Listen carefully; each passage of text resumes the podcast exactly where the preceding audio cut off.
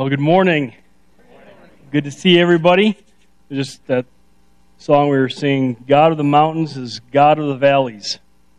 So, God of the good times, God of the bad times, which we're going to be talking about this morning. Go ahead and turn to, uh, in your Bibles, to Esther. It's Old Testament uh, real life story that we're going to be looking at. It's page 512. If you've used the Bible there in the chairs, I do that every time when I say that, don't I? If you use the Bibles in the chairs, I kind of um, but as you do, uh, I just I want to make a couple big announcements because uh, sometimes it's just like you can make announcements and send emails and put things up on PowerPoint, but boy, when the pastor announces something, everyone ears are up and they're like, "What's he gonna say? What's important to him?" So we uh, we got our Connect class coming up next Sunday. So, this is a class if you want to find out more about who we are, what we do, why we do what we do. Um, it's also, if you're interested in membership, you take that class as well. So, it's next Sunday, and it's after the this service, and uh, there's lunch provided, child care is provided. And I was, I was also thinking, about this. Some of you guys have been attending here for a while. We're going to be five years old in March. Um, and some of you guys have been attending for a while, and you haven't taken that class. And I'm not pressuring you or anything, but what's the deal? um, I'm not pointing any fingers. I'm pointing many fingers. Um, no, I'm just saying. So if you haven't taken a class, you've been here for a while, man, come join. You know, if nothing else, you get a free lunch. Uh, you can ask questions about our church and what's going on. And also, we have the party, the greatest event of the year. Huh? Yeah, I'm pretty, woo, pretty excited about that. So uh, we're going to go over here to the bowling alley. We're renting out the entire place. It'll just be our church uh, family there. And the, the plan there is just to go and hang out for a couple hours as a church. You know, we've got a 9 o'clock, we've got a 10.30. Not everybody sees each other. So we're just going to go over there, Petty Joe's, hang out. You can bowl if you want to bowl. You don't have to bowl. I don't plan on bowling. If I do that, I'm probably going to snap in half, and that'll be embarrassing. So I plan on going there to eat. Uh, so there'll be food there, and uh, you know maybe some people bring some other games or something. But uh, just come hang out. If you can't stay for two hours, that's fine. You know, come for you know 15, 20, 30 minutes, get something to eat, hang out, say hi. Um, how do you register, Harold? Because I can see on your face, you're like, how can we let you know we're coming? Well, if you grab your phone, and if you have your Church Center app, if you don't have this app, ask one of us. We'll help you get that on your phone. It's very, very easy. But if you turn on your phone, you hit the Church Center app, ding, then you go over to sign ups. Ding. Oh, I'm sorry. yeah, there's child care for, for Bill. And then um, and then you go to the Northwood campus. Ding. And there's all the things that are going on up through February. Um, so Connect Class, you can register for it there. And then the party, you can register for that there. We also got the Grow class coming up in February. You can be a part of that. We'll talk more about that. But anyways, so feel free to do that. You can register like right now. I'll know because I'll get an email if you do.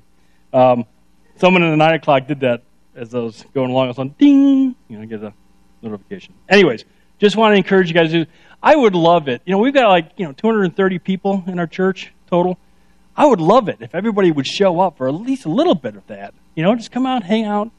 Um, it's just going to be a good time. It'll be fun. We've never done something like this before. Um, and so, yeah, it's going to be a good time.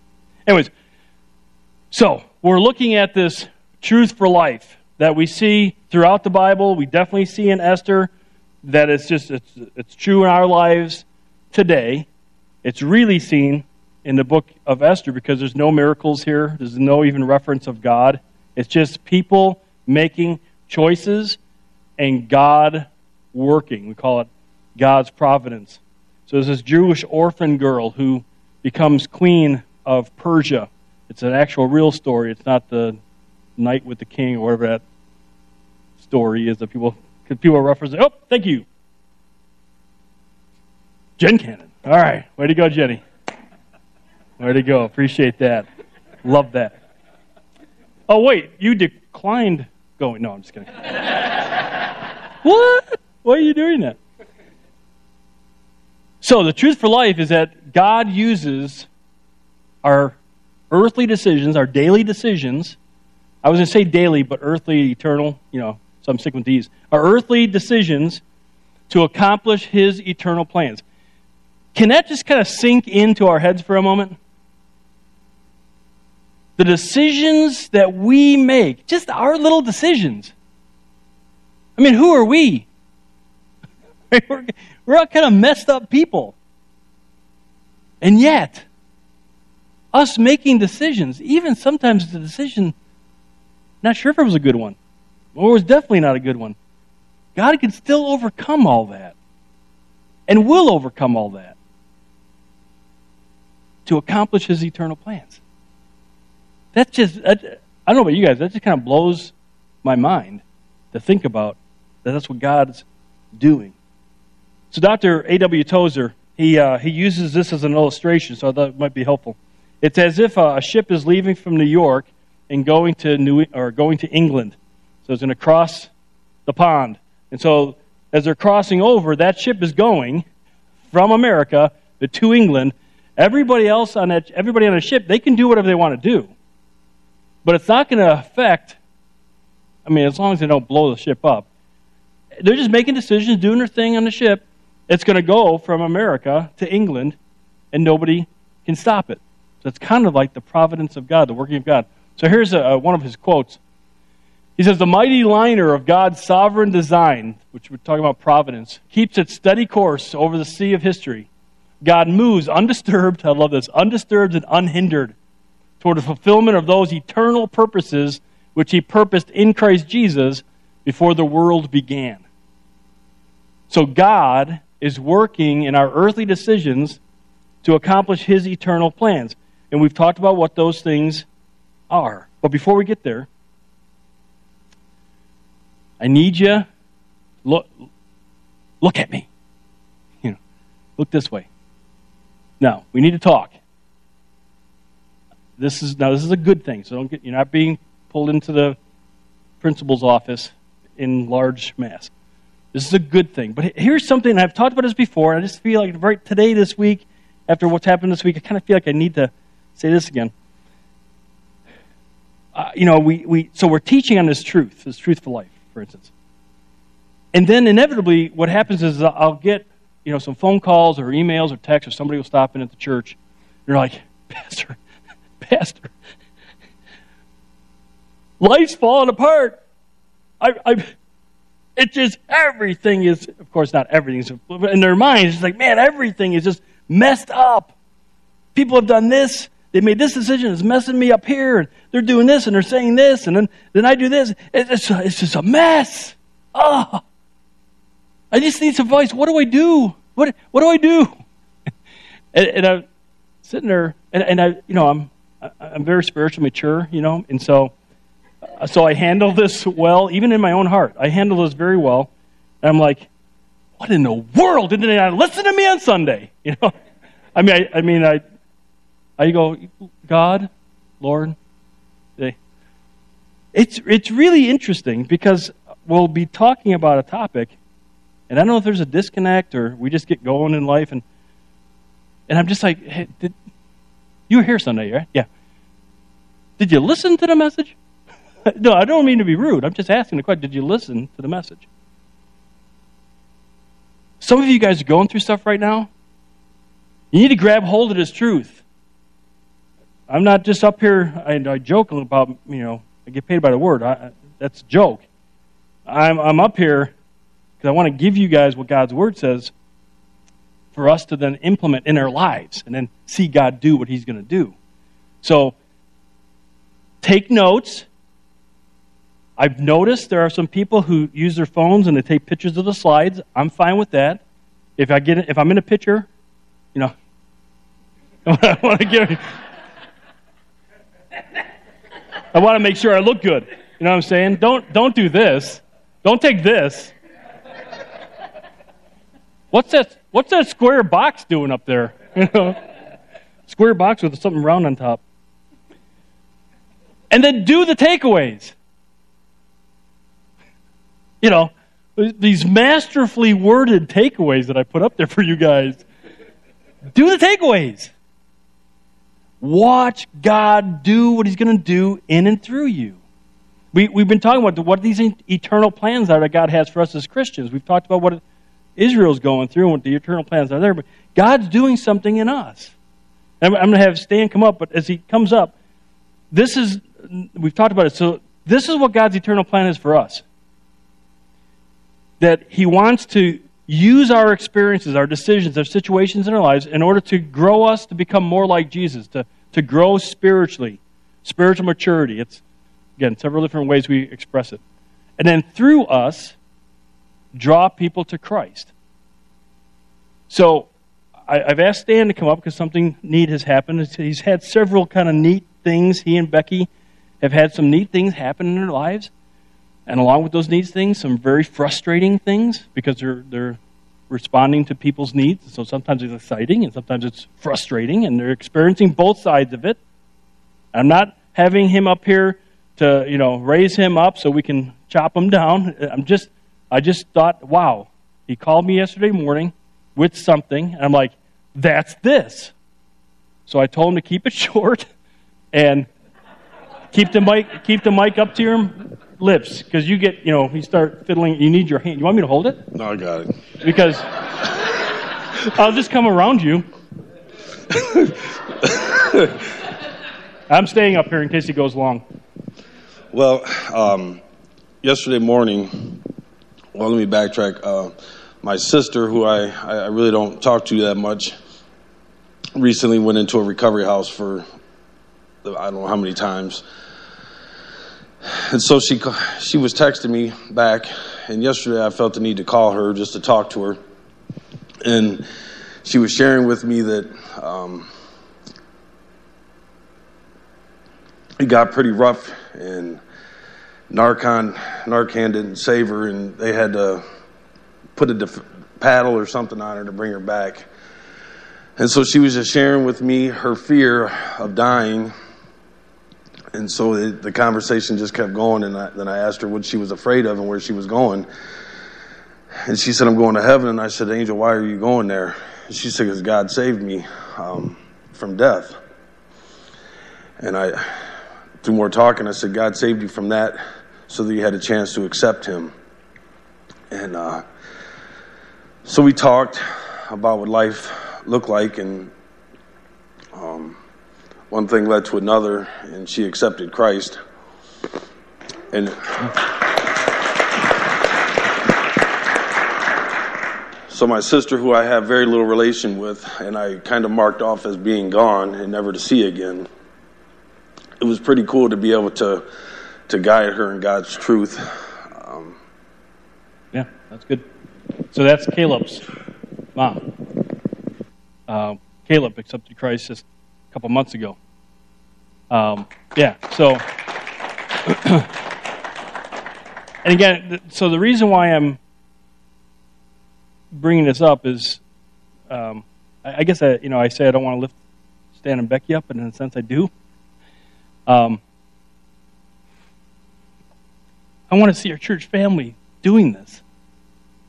Man, they are such an encouragement to me. They moved from Bellevue up here um, because they felt like God's wanting to do that. And again, I, you know, I never want to raise people up in that sense, but I do want everybody to take that example. I know Stan gets passionate about stuff, and just understand, he gets passionate. He's not irritated and frustrated and angry at people. He's passionate about what's going on. He's, he's freaking out. They're like, what is going on? And they're putting a lot of time and effort into people. Some of them take the help, some of them don't. But they're still going forward, doing life God's way, making decisions as best they know how, is the God, how they think God wants them to do it, and then God is using them. And people are coming to Christ. And Stan got the opportunity to lead his sister to the Lord. I don't care that I didn't do that. I'm excited for him, for his family, and for what God's going to do on both sides of the family. Confident of that. And there's other stories of God doing stuff. And talk to Pat Ibera. There's other stories. Uh, but my point is, you guys, listen. this whole Christianity thing, is so much more than what you guys think it is, oftentimes, that I often think what it is. And so, yeah, I get the opportunity to share the gospel, and people raise their hands, and sometimes I get to connect with them, sometimes I don't. Man, you guys can have those conversations with people. There's nothing like it. It's The best thing. So God's working his eternal plans through us. I got to get going. the second thing about this is that God's eternal plans take time. God doesn't often use miracles and just fix situations, fix relationships. Okay? It, it, takes time. We have to understand it takes time. Esther, these going from chapter to chapter, it's taking time, years. Your relationships, your situations, the experiences that we go through, God is using those, but it takes time. We've got to sit back and, and let God do what He's going to do. And now, I'm just giving you a heads up. This is going to be a takeaway. Okay, you're going to hear this again. It's going to be a takeaway for you to take away with you. See how that works? That's what we do. It's a little takeaway thing and say, oh, take that with me into this week. I'm sorry, I'm a little bit hyped up. Not sure why. Um, God uses the decisions of non believers to accomplish his eternal plans. Or he can work around their decisions, or he can, whatever you want to say. But the point is, there are people in your life and in my life who may not even be Christians, and they're making decisions that negatively impact our lives. God isn't freaking out, so we don't need to freak out. God knows exactly what's going on. There's no need for us to go, so and so said this or did this. we don't have to do it. I'm sorry. I don't.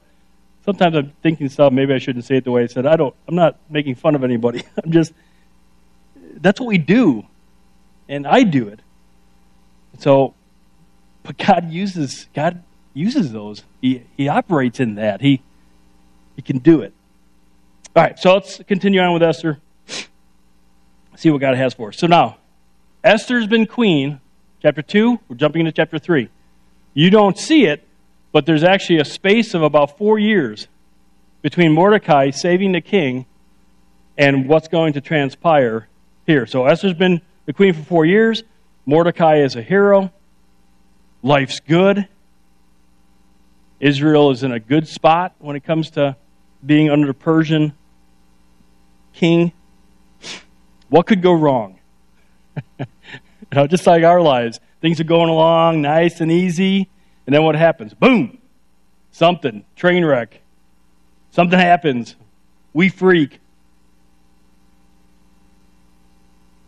So here's what happens. After these events, again, four years after Esther was made queen, King Ahasuerus promoted Haman. You know, Haman, the son of Hammedatha, the Agagite, that's hard to say, and advanced him and established his authority over all the princes who were with him. So he is, it's the king and it's Haman. Whatever Haman says goes. All the king's servants who were at the king's gate bowed down and paid homage to Haman. For so the king had commanded concerning him. But Mordecai neither bowed down nor paid homage. Then the king's servants who were at the king's gate said to Mordecai, Why are you transgressing the king's command? You could die. Now it was when they had spoken daily to him, and he would not listen to them, that they told Haman to see whether Mordecai's reason would stand. What was his reason? He told them he was a Jew.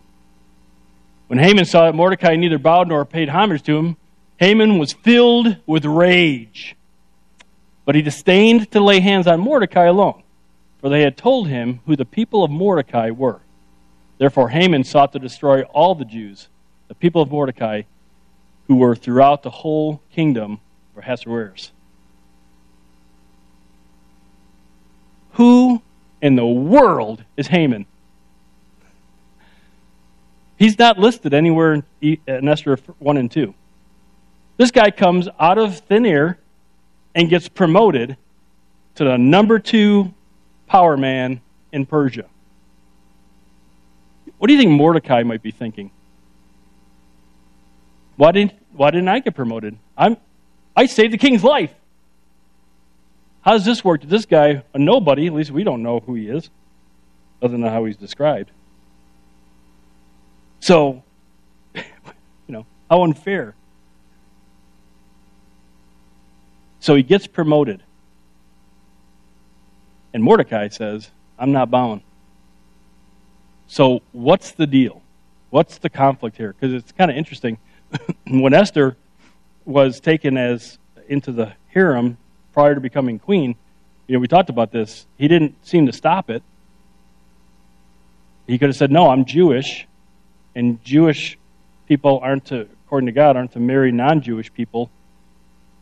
But he doesn't there. But now all of a sudden, bowing to a guy. I mean, what's bowing? You know, eh. I do it. Some of you guys when you walk in, I'm like, "Ooh," you know. What's the big deal? So we talked about this in week one. I'm going to try to make this fast. Haman is a descendant of King Agag. That's why he's an Agag. It's really hard to say. Um, but he's he's a descendant of King Agag. Agag of the Amalekites. Man, we'll just call him A or Gag. Um, so he's a descendant of the Amalekites. The Amalekites, as Israel was coming out of Egypt after they were freed, the Amalekites attacked Israel. And judges, after they're in the, land, um, they would have raiding parties from the nations around them. The Amalekites would raid Israel and take their stuff.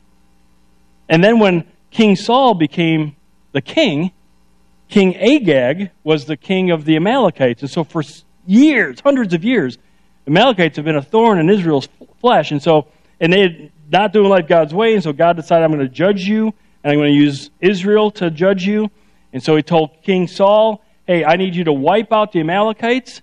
And when you do that, nobody is to stay alive. And all their possessions, get rid of them. I don't want you to take any of their possessions. I want nothing of the Amalekites within Israel. So King Saul, being the guy that he was, he's like, Actually, I'll keep the king alive. He's negotiating, I guess. He keeps the king alive, so they wipe out the Amalekites, keeps the king alive, and then takes all their possessions and hoards them. And so when he was confronted of it, he said, "Well, I just want to, I just want to do this as kind of an offering to God." And so Samuel's like, "No. God wants obedience. He doesn't want sin and sacrifice. He wants obedience." And so then God, in His providence, working over time, removes King Saul and puts in King David. And so the servants are asking Mordecai, hey, man, this is happening day in and day out. One of these days, Haman's actually going to see you. Why are you not bowing? And he says, well, I'm, I'm Jewish, and I'm not going to bow to him. He's an Amalekite. And so then they go to Haman, going, hey, hey, uh, is, this, is this true? Jews don't have to bow to you? And he's like, no, what do you mean? Well, Mordecai is a Jew, and he's not bowing to you. And so now here's Haman, an Amalekite, and he has a plan.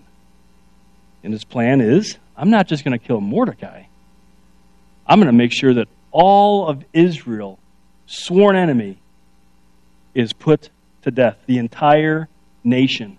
And so they, they perform the Pur, P U R, which just means casting of lots. And again, we talked about it first week. Israel celebrates the festival of Purim, and it's a, it's a festival celebrating what God does here in Esther, not giving anything away. Uh, but if you're reading, you already know. That's beside the point. And so it's a casting of the lots. And so they're going to they're to go 365 times. They're going to cast the lots to find the best day that the gods that they worshipped would say, what's the best day to kill off all of Israel? Now, interesting, this verse came to my mind this week. So, Proverbs 16. Where'd it go? There the lot is cast into the lap, but its every decision is from the Lord. Isn't that cool? In fact, it's I, I was kind of maybe going to take this track at one point. You go through Esther, there's certain proverbs that come to light in Esther. So I was going to use that, but I decided not to. But this one proverb came to mind. And so, yeah. So you can cast lots all you want. You can make all the decisions you want to do off those casting of lots. And that just means they, they had a bunch of stones and one of them's colored and, and you know, they picked, oh, that must be the one. But God's ultimately going to make the decision on how he's going to work in and through that. So then, after coming up with these, this date, he goes to the king, and he's, he kind of goes to him with, and he's withholding information initially. He says, A certain people, king, a certain people are not obeying you. They don't obey what you say to do. Now, a certain people, why not say the Jewish people? Well, I mean, it could be the fact that the king knows now that Esther is Jewish, or he did find out that she was Jewish. He would say, no, no, no, no, no, because that means I'd have to kill Esther as well. And I love Esther, and I don't want to do that. We don't know. But he says, a certain people who disobey your laws, that's a lie. It's just Mordecai. As far as we know, just Mordecai doing this, but he's getting the, getting the king kind of all worked up about this. And then he bribes the king. He says, You know, if you let me do this, I'll give 10,000 talents of silver to your treasury. You know, we talked about last week, right, how the Persians, you know, they love to flaunt their wealth and all that kind of stuff. So the king's like, hmm, I can get some money. Well, how much is that? Well, according to Herodotus, uh, a Greek historian who knew about this time and lived, I think, a little after this time, he said it would have been two thirds of what the king would normally pull in in a year. So two thirds, that's quite a bit of of his money that he's getting. And, and I looked this up, so if I'm wrong, blame Google. But today, in today's money using silver, it would have been over $204 million that he would have been given. Where's, where's Haman going to get this money from? From the Jews. Wipe out all the Jews? What do you have? All their possessions, all their gold, all their silver, and whatever else was valuable. And so he's thinking, hey, we kill him. You can, here, king, just kill the Jews and you take the money. So the king loves that idea, brings in the scribes. Scribes write it down that on Adar 13, that's the month, is Adar, Adar 13. All the people were to join in on killing all the Jewish people. It says young and old, women, and children. Neighbor on neighbor. And nobody would disobey that because if they did, then they would be killed. So they set the date. Interesting that they choose a date that's almost a year from when this is happening. Why? Why not have the guys jump on their horses and they have the Pony Express, you know, planned, they have nailed down. And so have them get on their horses and run as and ride as far as they need to do and, and get the word out, however long that took. Two weeks, three weeks, I don't know. However long that took, and then have that be the day. Why several more months? Almost a year. Well, I don't, I don't know. Other than God's providence? God working in these details? God working His eternal plans over time for his purposes?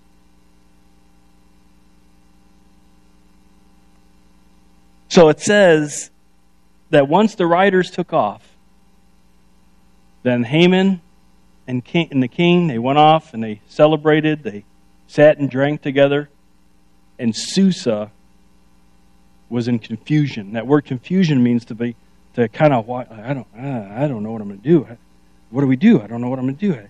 And so Susa, as a, uh, as a city, not just the Jewish people, but everybody, they're finding out that they're going to need to kill a group of people. They themselves. You, like if you and I were Persians, we would be going to our neighbors who are Jewish and we would kill them. And they're all up in, why would he want to do this? What is going on? And we, again, we don't know how much is known about Esther being a Jewish person by now, and we know information is being shared, and we know how that can get passed out really quickly, even if it's in the in the palace. What would the Jews do? What imagine being in their shoes, knowing that several months from now, a year from now, well, we're going to die. Man, that would be rough. And so, from the best of days to way beyond the worst of days, in a span of four years or even shorter. And so, here's how Mordecai and the Jewish people responded to this. When Mordecai learned all that had been done, he tore his clothes, put on sackcloth and ashes, and went out into the midst of the city and wailed loudly and bitterly. He went as far as the king's gate, for no one was to enter the king's gate clothed in sackcloth.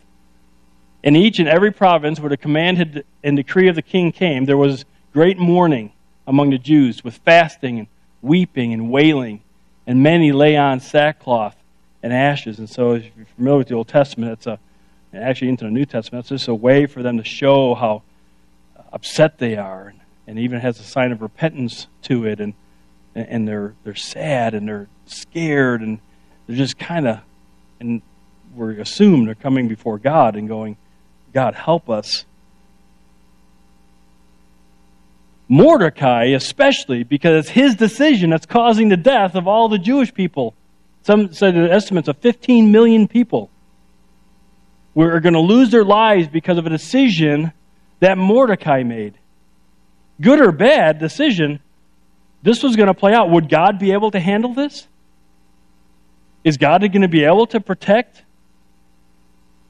Would God even want to? He says he wailed loudly and bitterly. It means from the moment he left his home to the moment he got before the king's gate, he was crying and wailing and everybody knew something was up with Mordecai, and those who knew he was Jewish obviously knew what was going on. And the, and the response of the Jews throughout the, the empire was the same thing. As they hear the news, as you almost kind of see this little domino effect as the horses rode, the couriers were bringing the information, just wailing, wailing, wailing, all the way out into what is, like we said, present day Bulgaria. Esther, she evidently isn't aware of the edict, which makes perfect sense because he was off in another palace, kind of, you know, in a bubble. So she's told about her cousin's situation, what he's doing. He's at the king's gate. If he goes into the king's gate, the king will kill him because no one is to mourn inside the palace. And so she's freaking out. She's, it says that she's in anguish. Again, she doesn't know about the Jewish thing. She's concerned that Mordecai's upset about something but she's concerned about his life. And she's like, oh. So she sends her, uh, one of her guys out. And she, his name is um, Hedek. And Hedek. And so he goes running out there. And he says, What's going on? Here's some clothes. Put these on. In other words, and why it is, is because she's thinking, well, okay, if he's upset about something, the Persian people were very good at when people are upset, they give them gifts and try to make them happier. But also put these clothes on because you're, you're sitting there in sackcloth and ashes. If the king sees that, he's going to kill you. So get some nicer clothes on. So she does that.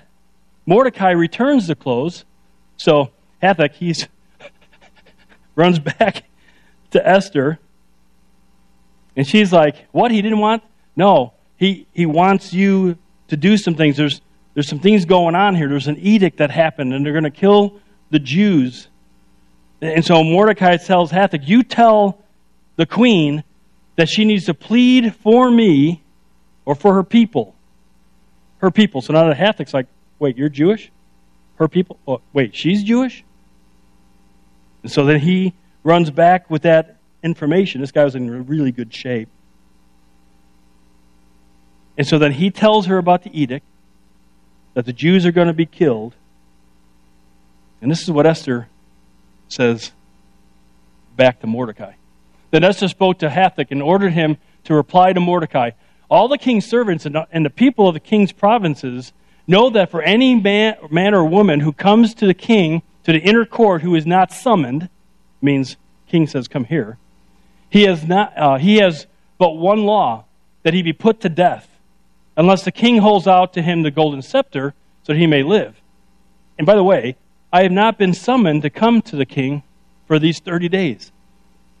So Esther's like, wait a second. You want me to go into the king without him asking me to come into his presence? That's death. Because that's for anybody. It doesn't matter if she's queen or not. And by the way, I don't think he would even summon me. If you're thinking that he might summon me, he hasn't done it for 30 days. I haven't interacted with the king at all. So Mordecai challenges his cousin with these well known words. Then Mordecai told them to reply to Esther Do not imagine that you in the king's palace can escape any more than all the Jews. For if you remain silent at this time, relief and deliverance, this is kind of neat, relief and deliverance will arise for the Jews. So it sounds like Mordecai might think, you know, okay, no, God's going to deliver us. Will arise from the Jews from another place, and you and your father's house will perish. Now, when he says your father's house, who is her father's house? Mordecai. So he doesn't think, even if God delivers Israel, those two are not going to be delivered. And who knows whether you have not attained royalty for such a time as this? It's one of the big phrases that come out of the Bible. People use it all the time. For such a time as this. So he reminds her, listen, you're Jewish, you're Jewish, you're, you're going to die in this situation. One way or another, you're going to die. If you don't go to the king, you're going to die. If you do go to the king, you might die. Again, he, it looks like he thinks Israel's going to be delivered, but he probably won't, and neither will she, because they'll take his whole family. And so he speaks to God's providence. For such a time as this, God has placed you in this position for this, for deliverance of our people. And this is what Esther says in return. Then Esther told them to reply to Mordecai. So he ran back. Go, assemble all the Jews who are found in Susa and fast for me. Do not eat or drink for three days, night or day. I and my maidens also will fast in the same way, and thus I will go into the king, which is not according to the law, by the way, and if I perish, I perish. So Mordecai went away and did just as Esther had commanded him. So she goes, Hey, go fast, get all the Jews to fast and pray. We'll do the same here in the palace. And in three days, if she's got time, right? Not going to be for several months. She'll go to the king. And if she dies, she dies. She's kind of committed herself to do this. So is God powerful enough to overcome it? Can God do what needs to be done to protect Israel, which is an eternal plan of His, to protect Israel so that the God the Son could come, Jesus Christ? But you'll have to come back next week for that. So you might be reading ahead, which is good, but you'll have to come back and find out what happens. So for us, what are the what are the takeaways, right? What are the things that we're going to take away with us as we head into our lives. God works through our earthly decisions to accomplish his eternal plans. So let me ask you some questions before we hit the takeaways. What situation has God allowed you to find yourself in? You're in a situation, it's on your heart and your mind. You may even be frustrated and irritated by it. You may be confused by it. You may be walking around, I don't know, I don't know, I don't know what to do. Have other people's decisions had a negative impact in your life? Are you sitting where you're sitting because somebody else made that decision for you? And you're, I, don't know. I don't know what I'm to do. I don't know how to move forward. Do you believe God can overcome those people's decision?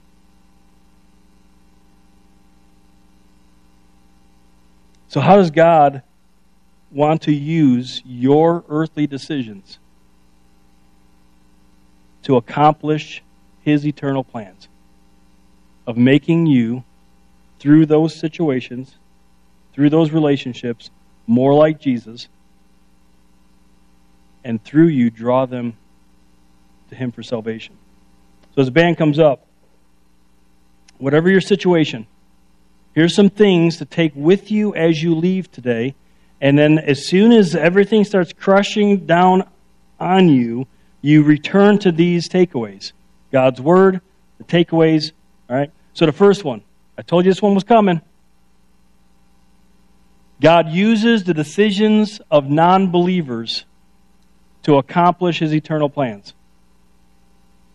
So, if you're in that kind of situation, God can work in that situation. God is going to work in that situa- situation one way or another. they're not able to hinder God's plans. They're not able to, they can't keep Him from making you more like Jesus. In fact, He's probably using their response to you to help you become more like Jesus. Not fun.